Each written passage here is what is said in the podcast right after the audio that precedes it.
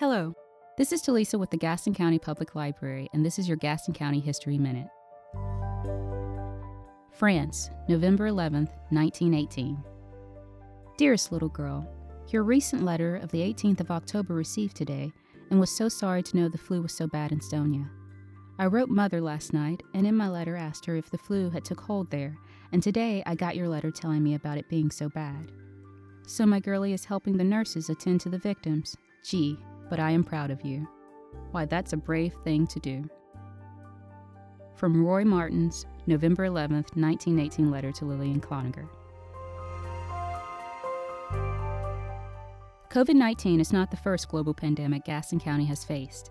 The influenza pandemic of 1918 spread throughout the world in a matter of months.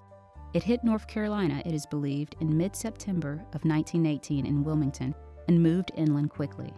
The Gastonia Gazette of October 16, 1918 writes of the City Council passing a strict ordinance closing all businesses for a period of 10 days and forbidding the gathering of crowds.